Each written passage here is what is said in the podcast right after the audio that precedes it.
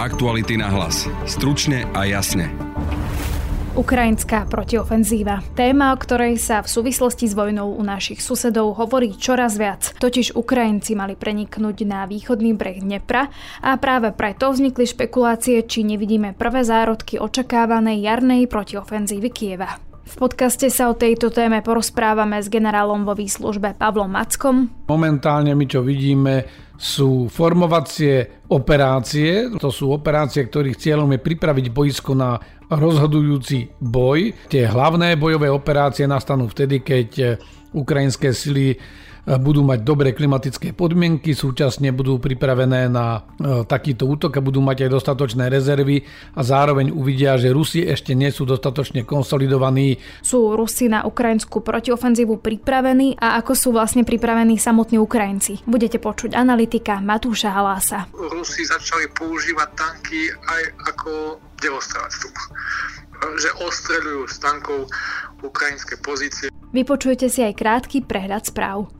Americký prezident Joe Biden oznámil, že v roku 2024 bude opäť kandidovať.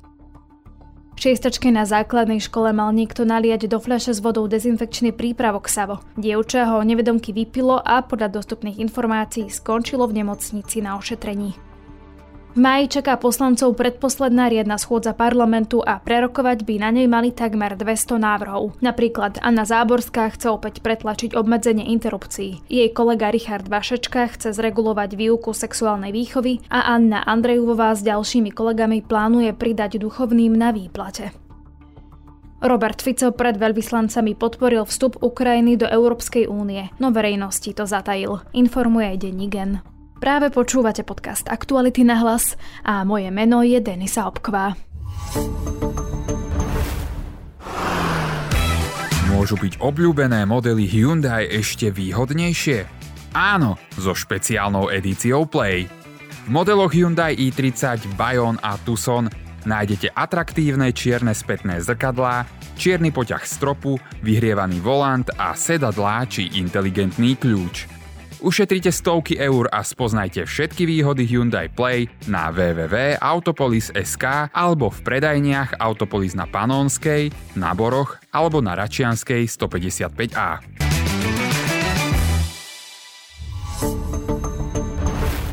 Momentálne vítam na linke generála vo výslužbe Pavla Macka a témou bude už buď teda začatá ukrajinská protiofenzíva alebo pripravovaná. Dobrý deň, Prajem. Dobrý deň, Prajem. Ďakujem za pozvanie.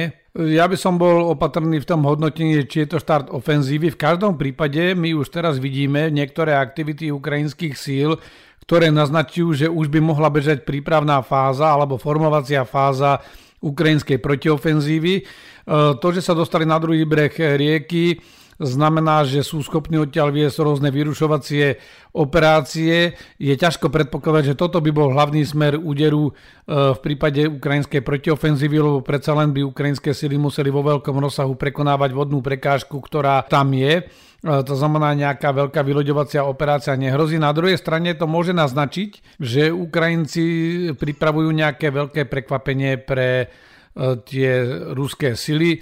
Samotná ukrajinská ofenzíva môže byť e, variabilná, e, veľký ten začiatok, my možno neuvidíme priamo hneď e, ten začiatok v takej polohe, že by sme mali nejaký spektakulárny útok masívny, možno, že to budú prebiehať formovacie operácie, pokusy o prienik cez ruskú obranu na viacerých miestach a potom príde rozhodný úder na vybranom smere, ktorý sa ukáže ako najvhodnejší pre začatie útoku.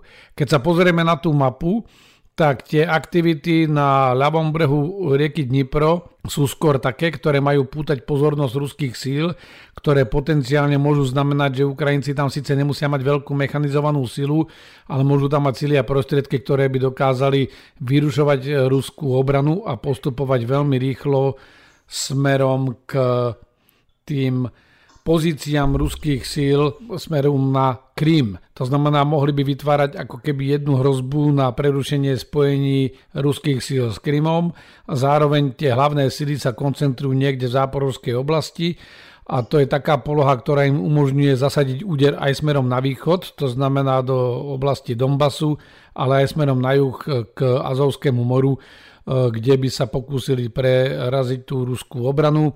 Obísť možno niektoré obrané valy a preniknúť čo najrychlejšie až k Azovskému pobrežiu, prerusiť aj jedinú e, takú udržateľnú železničnú zásobovaciu trasu, ktorá ide práve z Donbasu pozdĺž pobrežia až cez Džankoj v Chersonskej oblasti na Krím a potom je tam ešte jedna ďalšia slabšia vetva. Takže všetko toto naznačuje, že Ukrajinci už vykonávajú tie formovacie operácie a zároveň to môžu byť aj klamné operácie, ktorých cieľom je e, zneistiť e, tú ruskú obranu, e, nedať im možnosť sa včas pripraviť a stiažiť im situáciu v odhade, že kde by mohol prísť ten ukrajinský útok. To som teda zachytila, že analytici to vnímajú tak, že by mohlo ísť aj o taktiku zmia z Rusov. Veď takto urobili Ukrajinci aj v minulosti, keď vlastne všetkých presvedčili, že idú dole na Herson, Rusi tam stiahli vojska a oni udrali na opačnej strane frontu, čiže Rusi na to neboli pripravení, že teoreticky niečo takéto by sa mohlo chystať? Je to vysoko pravdepodobné, že niečo takéto ukrajinské sily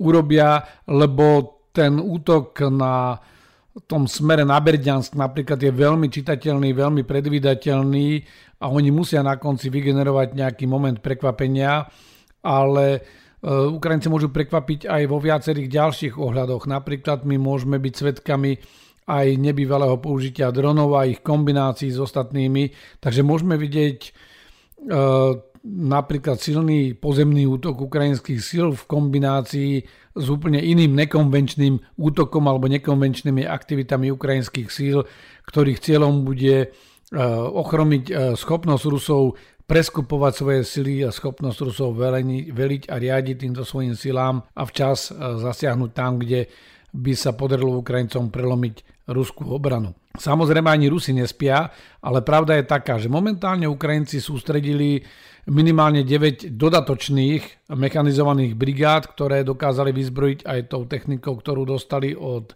spojencov. A je to úderná sila zhruba v sile troch divízií, takých menších troch divízií. E, pokiaľ sa im ju podarí rozumne zasadiť na tých správnych miestach, tak predsa len to môže byť dosť tvrdý útočný hrod a pokiaľ sa ho Rusom nepodarí včas zastaviť, tak môžu značne skomplikovať situáciu ruským vojskám. Rusi momentálne zasadili do tých bojov, ale aj do prípravy obraných línií, najmä v záporovskej oblasti, prakticky všetky síly, ktoré mali momentálne k dispozícii v oblasti Bachmutu a Kreminej, respektíve na tej línii Svatovo, Kremina a Bachmut, viažu veľkú časť aj svojich elitných jednotiek, to znamená vzdušno-výsadkové vojska špeci- sily pre špeciálne operácie, majú tam aj týchto Wagnerovcov. Eh, zvyšok vojsk je eh, pomerne vyčerpaný tou ruskou zimnou ofenzívou, v ktorej sa im nepodarilo získať nejaké zásadné územné zisky, ale ani zásadnú operačne významnú pozíciu, lebo nie je len o to, že koľko kilometrov štvorcových vy obsadíte, ale aký kľúčový terén pre ďalšie pokračovanie v bojoch dokážete získať. To by naznačovalo aj e, tá reakcia e, Prigožina, ktorý hovoril, a podobne sa hovorí aj v ruskom generálnom štábe, ktorí hovoria o tom, že by mali ruské vojska prejsť do strategickej obrany, že by nemali už pokračovať v tom útoku. Na druhej strane Putin trvá aj naďalej na útoku. Aj to ruské vojenské vedenie si uvedomuje obmedzenosť svojich pozícií a flexibilitu. E, tie ukrajinské sily nemajú takú veľkú prevahu, že by dokázali e, dramaticky rýchlo e, rozhodnúť ten konflikt, ale predsa len to zoskupenie je pomerne veľké a dosť silné, ktoré by mohlo byť jazyčkom na váhách a mohlo by opäť strhnúť iniciatívu na stranu Ukrajincov a pokiaľ sa im podarí aj niekde prekvapiť Rusov a donútiť ich reagovať a zároveň udrieť znovu na inom smere, tak e, môže to spôsobiť to, že vlastne rozhýbu tú ruskú zostavu.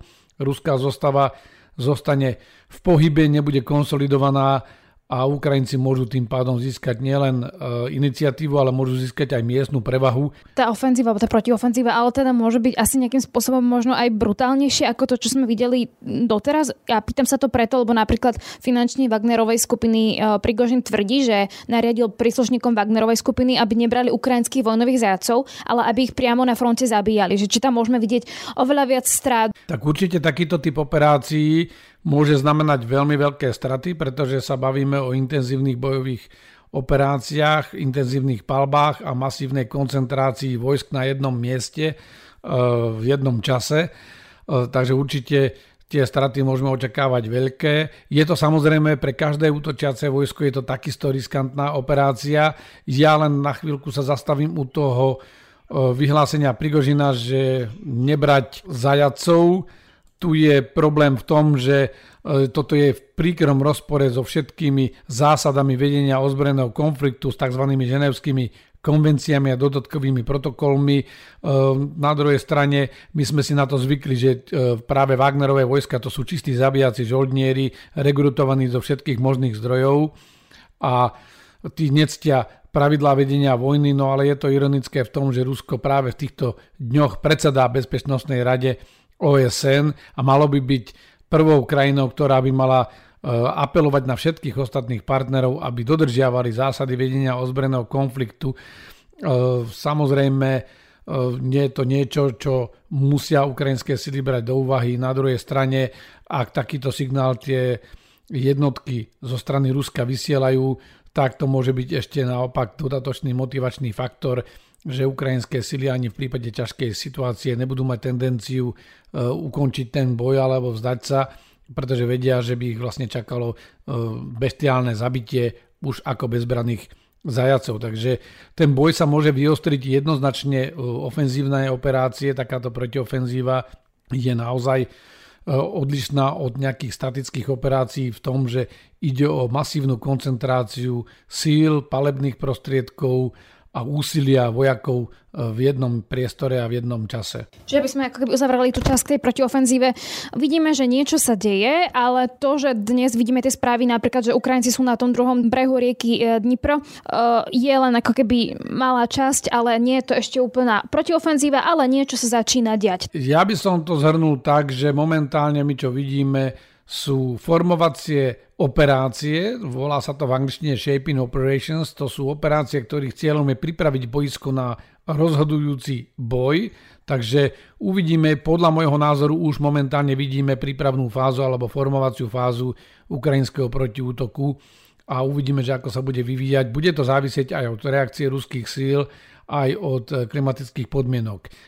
Tie hlavné bojové operácie nastanú vtedy, keď ukrajinské sily budú mať dobré klimatické podmienky, súčasne budú pripravené na takýto útok a budú mať aj dostatočné rezervy a zároveň uvidia, že Rusi ešte nie sú dostatočne konsolidovaní. To znamená, tu sú také dva faktory. Na jednej strane tá snaha mať na svojej strane čo najviac pripravené sily, ako keby oddialuje ten E, dátum toho rozhodného úderu a na druhej strane tá schopnosť protivníka sa pripraviť na váš úder e, robí presný opak, že, že vlastne vás nutí začať čo najskôr, takže dá sa očakávať, že tie rozhodné operácie prídu v najbližších týždňoch. A tie klimatické podmienky, k tomu keby viete ešte možno niečo povedať? Pokiaľ máte rozbahnený terén, tak vy viete po ňom manevrovať e, pásovou technikou, ale väčší problém majú potom kolesová technika a vozidla, aj bojové vozidla, ktoré sú ťažšie na kolesách, pretože zapadajú do toho bahna. Tým pádom ste tlačení alebo nútení postupovať viac po spevnených komunikáciách, ale to znamená, že ste aj predvydateľní. A chcete mať veľmi úspešnú protiofenzívu alebo ofenzívu, tak je najlepšie, keď máte všetky možnosti manévru, lebo len tak dokážete protivníka prekvapiť. Pokiaľ protivník vie, že máte len 3-4 trasy, po ktorých sa môžete k nemu priblížiť, no tak si bude kontrolovať tie trasy, kdežto ak máte celý terén k dispozícii, tak je to pre neho ďaleko zložitejšie. Na druhej strane, okrem týchto klimatických podmienok sú tam aj terénne danosti, to znamená členitosť terénu, množstvo vodných e, kanálov, prekážok rôznych terénnych, ktoré musia vlastne tie postupujúce vojska premosťovať na poslednú chvíľu. Pred postupujúcimi vojskami, musia zriadiť priechod cez takéto prekážky, tie vojska ich rýchlo prejdú a pokračujú ďalej. A Takisto je treba vnímať aj to, že Rusi si pripravili rozsiahle minové polia, že zaminovali niektoré prístupové trasy a hlavne keď sú e, poblíž tých spevnených komunikácií, tak Ukrajinci ich budú musieť obísť alebo si vytvoriť tzv. priechody cez tie minové polia, na to potrebujú odminovacie zariadenia. No ale to znamená, že ak chcú prekvapiť tých Rusov, tak potrebujú mať k dispozícii všetok terén a nie sa brodiť blatom, lebo to už vám omezuje, že niektoré druhy vojska nemôžete poslať niektorými smermi. Toľko teda k e, chystajúcej ukrajinskej protiofenzíve generál vo výslužbe Pavel Macko. Ďakujem pekne. Ďakujem za pozvanie a prajem príjemný deň. Momentálne zdravím analytika Matúša Halasa. Dobrý deň. Dobrý deň. Pán Halas, tak podľa vás už vidieť začiatky ukrajinskej protiofenzívy, alebo teda ešte nie? Lebo také, už sa tak špekuluje, že teoreticky, že už teda to vidíme. Nie, myslím si, že ešte tá protiofenzíva nezačala stále možno povedať, že ten front je pomerne statický. Do veľkej miery sa tie bojové operácie v súčasnosti sústredujú v okolí Bachmutu ale myslím si, že ešte vidíme začiatok nejakej ofenzívy. Kedy možno si myslíte, že budeme vidieť teda podľa vás tie začiatky ukrajinskej protiofenzívy? Že začiatky ukrajinskej protiofenzívy s najväčšou pravdepodobnosťou nebudú môcť vyzerať tak, ako pri to bolo pri Chersone, keď sa de facto len ničila logistická infraštruktúra logistické zabezpečenie ruských ozbrojených síl. Tam naozaj bude musieť pravdepodobne dôjsť k tomu, čo sa možno nazýva Combined Arms Operation, keď jednoducho sa bude potrebovať koordinovať pri útoku delostravectvo, pechota, a mechanizované jednotky. Ono sa o takéto niečo Ukrajinci pokúsili na západnom brehu Dnipra pri Chersone a keď postupovali pár dní pozdĺž rieky zo severu na juh, ale tam to ruské ozbrojené síly alebo ruská armáda bola pár dňoch schopná zastaviť. No a to, čo pravdepodobne my nazývame tou očakávanou ofenzívou, bude vyzerať asi nejak tak, len to bude musieť byť urobené lepšie a vo väčšom rozsahu. Nebude to taká tá operácia ničenia logistiky, ako bola v Chersone, kde sa potom Rusi boli nútení stiahnuť. Kedy podľa vás teda niečomu takému príde, alebo na čo Ukrajinci teda čakajú? V prvom rade sa čaká na finalizáciu dodávok zbraňových systémov zo západu, čo prebieha a obraz o tom, že v akom sú štádiu majú najlepšie asi iba Ukrajinci. Čaká sa na to, kým sa vycvičia potrebné posádky, vojaci ukrajinskej armády, ukrajinských ozbrojených síl na západe na tieto nové zbraňové systémy. To už prebieha a do veľkej miery je to vo vysokom štádiu finalizácie to, to, tento výcvik. No a potom sa tie posádky musia vrátiť, alebo tí vojaci musia vrátiť na Ukrajinu, dostanú tú novú techniku a sa to celé musí ešte skoordinovať, aby sa to precvičilo, aby sa zoznámili jednak s tou technikou, aby dokázali navzájom tie jednotky spolupracovať. A to trvá nejaký čas.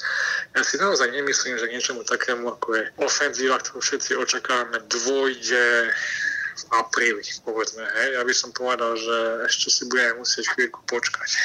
Potom, čo sa týka e, pripravenosti ukrajinských jednotiek, budeme zaujímať aj tá technika, ale najprv teda tí mm, samotní vojaci. Vieme, že tie boje o Bachmut e, sa vidli dlhé mesiace, hovorilo sa tam aj o stratách na ukrajinskej strane, boli presne tie polemiky, či teda Bachmut nechať Rusom, nenechať Ukrajina, mala svoje zdôvodnenie, prečo to neurobila. Ale teda ako sú Ukrajinci ako, ako jednotky pripravení na, na tú protiofenzívu? No to je presne jedna z tých otázok, na ktoré odpoveď pozná možno tak ukrajinský generálny štáb a to je všetko, čo vám k tomu môžem povedať, pretože to sú informácie, ktoré reálne nikto nemá dostupné, nikto k ním nemá prístup. Možno majú nejaký prístup partnery z, z niektorých vlád, ktoré spolupracujú veľmi úzko s ukrajinskou ozbrojenou ozbrojenými silami, možno k tomu majú prístup Američania, ale to sú informácie, ktoré reálne nikto nemá o tom, že ako, do, do aké miery sú Ukrajinci pripravení. To nikto nevie. Strategicky je to dobré, logické, že teda to nikto nevie asi. No áno, no a to, to je to isté aj z druhej strany. My a, do veľkej miery ťažko odhadnúť, a, ako je to na druhej strane, na ruskej strane. Či tie budované opevnenia budú mať nejaký význam, či sa to Ukrajincom podarí preraziť, či sa prípadné prerazenie alebo prenik tých obranných línií podarí následne Rusom zastaviť. To je niečo, čo sa strašne ťažko odhaduje a to naozaj uvidíme až v praxi. Napríklad v tej Charkovskej oblasti na jeseň ten postup bol rapídny, rýchly, do veľkej miery aj spôsobené tým, že tam tie ruské jednotky boli poddimenzované. Ale opäť v Chersonskej oblasti sa o niečo podobné Ukrajinci pokúsili a boli zastavení po, po, po pár dňoch, po pár kilometroch postupu. Takže to naozaj to strašne závisí od toho, ako budú reagovať ruské jednotky, do akej miery budú skoordinované ukrajinské jednotky, ako zafunguje, zafungujú tie pripravované eh, obranné pozície na ruskej strane, ktoré miesto si a aký smer si ukrajinská armáda vyberie pri prípadnej protiofenzíve, k akej príprave dôjde dopredu. To je množstvo faktorov, ktoré sa reálne nedajú odhadovať. Áno, ale čo sa týka napríklad tej ruskej armády, tak tam sa hovorilo, že e, boli neskoordinovaní, nevycvičení, mnohokrát, že sa tí zmobilizovaní zobrali rovno možno na front. Nenaučili sa Rusi možno za ten čas, že to robiť napríklad inak, nezmenili taktiku, že nevieme aspoň takto povedať, že áno, pri tej prvej ofenzíve boli Rusi možno inde a dnes už ubehol čas a oni už sú nejakým spôsobom viac pripravení to ide samo sebou, pretože k tej adaptácii, k tomu prispôsobovaniu a učeniu dochádza na obidvoch stranách. A môže k nej dochádzať na taktickej úrovni, priamo na boisku alebo na operačnej úrovni nejakých celkových operácií útočných, obranných, alebo tomu môže dochádzať na strategickej úrovni. Akože tá adaptácia, prispôsobovanie na strategickej úrovni de facto v Ruskej federácii neexistuje. A, a na tej taktickej a operačnej, áno, sú to tom reálne aj známky. My zase, keď hovoríme o mobilizácii, tak je pravda, že časť tých mobilizovaných jednotiek alebo vojakov na ruskej strane bola de facto okamžite poslala na zaplnenie prázdnych miest na frontovej línii a upratie tých medzier. Ale veľká časť z nich bola ďalej cvičená v Rusku a bola nasadzovaná, alebo je nasadzovaná len postupne, potom ako získajú potrebný výcvik. Takže to ťažko paušalizovať. Ťažko možno povedať, že všetci mobilizovaní a majú rovnaké schopnosti na boisku. Nie.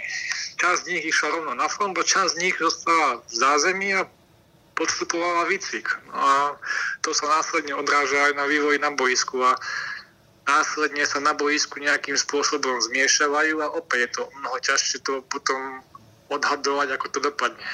Potom e, jedna vec sú aj e, jednotky vojenské, ale druhá vec je technika. Teda Ukrajina dostane od západu tanky, e, patrioty dorazili na Ukrajinu. Proste dostanú od západu techniku ako je na tom napríklad Rusko a túto, keď sa teda pozrieme na tieto dve strany, Ukrajinu a, a, Rusko, tak že či v tomto má uh, Ukrajina nejakým spôsobom výhodu alebo nie? No, to všetci dúfame, že tá výhoda bude na ukrajinskej strane práve vďaka kvalite, pretože západná vojenská technika je bez rozporu lepšia a kvalitnejšia ako ruská, respektíve sovietská. Tou kvalitou dokážeme kompenzovať aj možnú kvantitu alebo kvantitatívnu prevahu na, na ruskej strane. To je jedna vec. A druhá vec je, že tí Rusi, vzhľadom na to, že aké množstvo techniky prišli a prichádzajú, sú nutení vyťahovať zo skladov naozaj kúsky, ktoré sa viac hodia do múzea tanky T-62, boli zaznamenané prípady ešte starších, generačne starších tankov, T-55 a T-54. Rusi majú isté, dajme tomu, logistické problémy, ale opäť, tank je síce ste starý, ale je to stále tank a vy ho viete používať aj rôznymi spôsobmi a to je jeden príklad možno taktickej adaptácia alebo učenia. Vyzerá to tak, že v mnohých prípadoch Rusi začali používať tanky aj ako demonstráciu. V zmysle, že ostreľujú z tankov ukrajinské pozície, ale nepoužívajú ich proste úplne priamo na, na, frontovej línii. A ako v tomto prípade je jedno, či máte najmodernejší tank, alebo ten starý, ktorý má 60-70 rokov, ste, môžete ho používať ako delostrelectvo tak či tak. Hej. A samozrejme všetci dúfame, že tá kvalita západnej techniky spraví svoj rozdiel prípade možnej operácie ofenzívy na ukrajinskej strane. Viem, že teda nebudete uh, asi možno skôr chcieť odpovedať alebo vedieť odpovedať, ale teda dá sa povedať, že má Ukrajina vysokú šancu, že tá jej ofenzíva bude nejakým spôsobom úspešná a že Rusi to jednoducho nezvládnu? Ja vám môžem povedať to, čo si myslím ja. A ja si myslím, že Ukrajina má reálne šancu na to, aby tá jej možná protiofenzíva bola reálne úspešná. Ja si myslím, že ak všetko dopadne tak, ako by malo, ako všetci dúfame, že by malo, ak všetko zafunguje ako má, tak verím tomu, že Ukrajinci sú schopní výrazne pohnúť frontovou líniou a mnohé časti okupovaného územia znova oslobodiť. Nehovorím, že všetko naraz, a myslím si, že majú reálnu šancu, aby s tou frontovou líniou pohli vo svoj prospech. Ale koniec vojny to znamenať nebude stále. Nie, nie, nie. To si myslím, že uh, dokonca si myslím, že, že s najväčšou pravdepodobnosťou koniec vojny naozaj nebude tento rok. Ja stále zostávam pri tom nastavení, že rozmýšľať o vojne na Ukrajine je potrebné v horizonte súčasnej americkej administratíve, ktorá končí v svoje funkčné obdobie budúci rok, 2024. A do toho času, do konca funkčného obdobia súčasnej americkej administratívy je potrebné, aby Ukrajinci dosiahli všetko, čo je možné, aby oslobodili čo najviac toho územia. Lebo nikto nevie, ako dopadnú ďalšie voľby v Spojených štátoch. Bude kľúčový faktor. Samozrejme, Amerika je v tomto kľúčová, e, v tom aj, že veľmi finančne aj zbraniami pomáha Ukrajine. A tam ide hlavne o spravodajské informácie, pretože vy potrebujete vedieť, že kde sú slabiny toho protivníka, kde má koncentrované jednotky, a kde sa zhromažďuje, kde sú jeho logistické základne a body. A to jednoducho Spojené štáty tieto informácie dokážu poskytnúť Ukrajine pretože na to majú prostriedky, ako to zistiť. Ešte teda, keď spomínate tých Američanov a posledná vec, na ktorú sa opýtam, teda uh, hovorí sa, že na výročie vojny plánovala Ukrajina útok na Moskvu aj ruský prístav a Američania mali teda Kiev alebo teda Ukrajinu od tohto uh, odhovoriť. Ukrajina to poprela, ale tieto informácie teda vyšli, napísali The Washington Post. Vy si myslíte, že je to reálne možné a, a dám k tomu doplňujúcu otázku, že niektorí špekulujú, že či náhodou Ukrajinci nechystajú aj niečo dovnútra Ruska, že, že to by mohlo byť tiež nejaká súčasť možno? Hlavne netreba mať nejaké naivné predstavy o tom, že ukrajinské operácie vo vnútri Ruska už neprebiehajú. To, to už, ako ja si myslím, že tie operácie tam sú. A či už hovoríme o, prihraničných oblastiach, o Belgorode alebo ďalších, alebo o útoku na základňu strategických síl Ruskej federácie, leteckú základňu Engels, alebo hovoríme o tom, že pred pár e, mesiacmi alebo týždňami, pár desiatok kilometrov od Moskvy dopadol ďalší dron ukrajinský. Tak akože tie operácie prebiehajú. Zároveň pomerne zarážajúce množstvo výbuchov a strategickej infraštruktúry a, a podnikov Ruskej federácii. Tak netreba byť v tomto naivný. Tam tie operácie prebiehajú. Ide o to, že do akej miery sú schopné ovplyvniť boisko. A to, či Ukrajinci plánovali alebo neplánovali na výročie začiatku vojny, tak ako to priniesol Washington Post, či plánovali nejakú operáciu väčšiu alebo nie, či ich od toho Američania odhovorili. Ja si myslím, že to nie je zase až také podstatné, či, či k tomu došlo alebo nie. A do veľkej miery mi to príde ako nejaká jednak špekulácia a jednak informácia, ktorá reálne naše rozmýšľanie o vojne by nemala ovplyvňovať. Pretože tie operácie prebiehajú a samozrejme Ukrajinci sa snažia, aby sa vojna dotýkala aj ruského územia. To je úplne prirodzené. Sú tu dve krajiny, ktoré sú navzájom v konflikte. Tak tá, ktorá trpí na ktorej území sa bojuje, sa snaží preniesť boje na územie tej druhej, znepriateľenej krajiny. A to nie je nič zvláštne a myslím si, že je to úplne normálne. Ďakujem pekne, toľko teda e, analytik Matúš Halas. Ďakujem pekne, do počutia. Predstav si, malý mi rozprával, že majú v škole slnečné počítače, slnečný klavír a na prestávku im zvoní slnečný zvonček. To naozaj? Naozaj. Školy poháňané slnkom nie sú len v detskej fantázii. Vďaka fotovoltike, ktorú školám daruje ZSE, je to budúcnosť, ktorá začína už teraz. Fotovoltika pre školy zadarmo od ZSE. Aktuality na hlas. Stručne a jasne.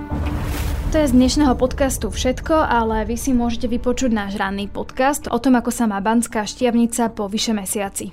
V pamäti zostávajú zasahujúci hasiči a živé reťaze dobrovoľníkov, rukami ktorých v tej hektike putovali kultúrne a zbierkové hodnoty za milióny. Obraz gotickej svetice na zemi, ktorú prekračujú ľudia až mrazil a spraví o tom, že poistenie takýchto hodnôt pre štát nebolo prioritou, len dokreslili marazmus, ktorý aj tento požiar poodkryl. Na to všetko sa v radnom podcaste Jaroslav Barborák pozrel so Zuzanou Denkovou.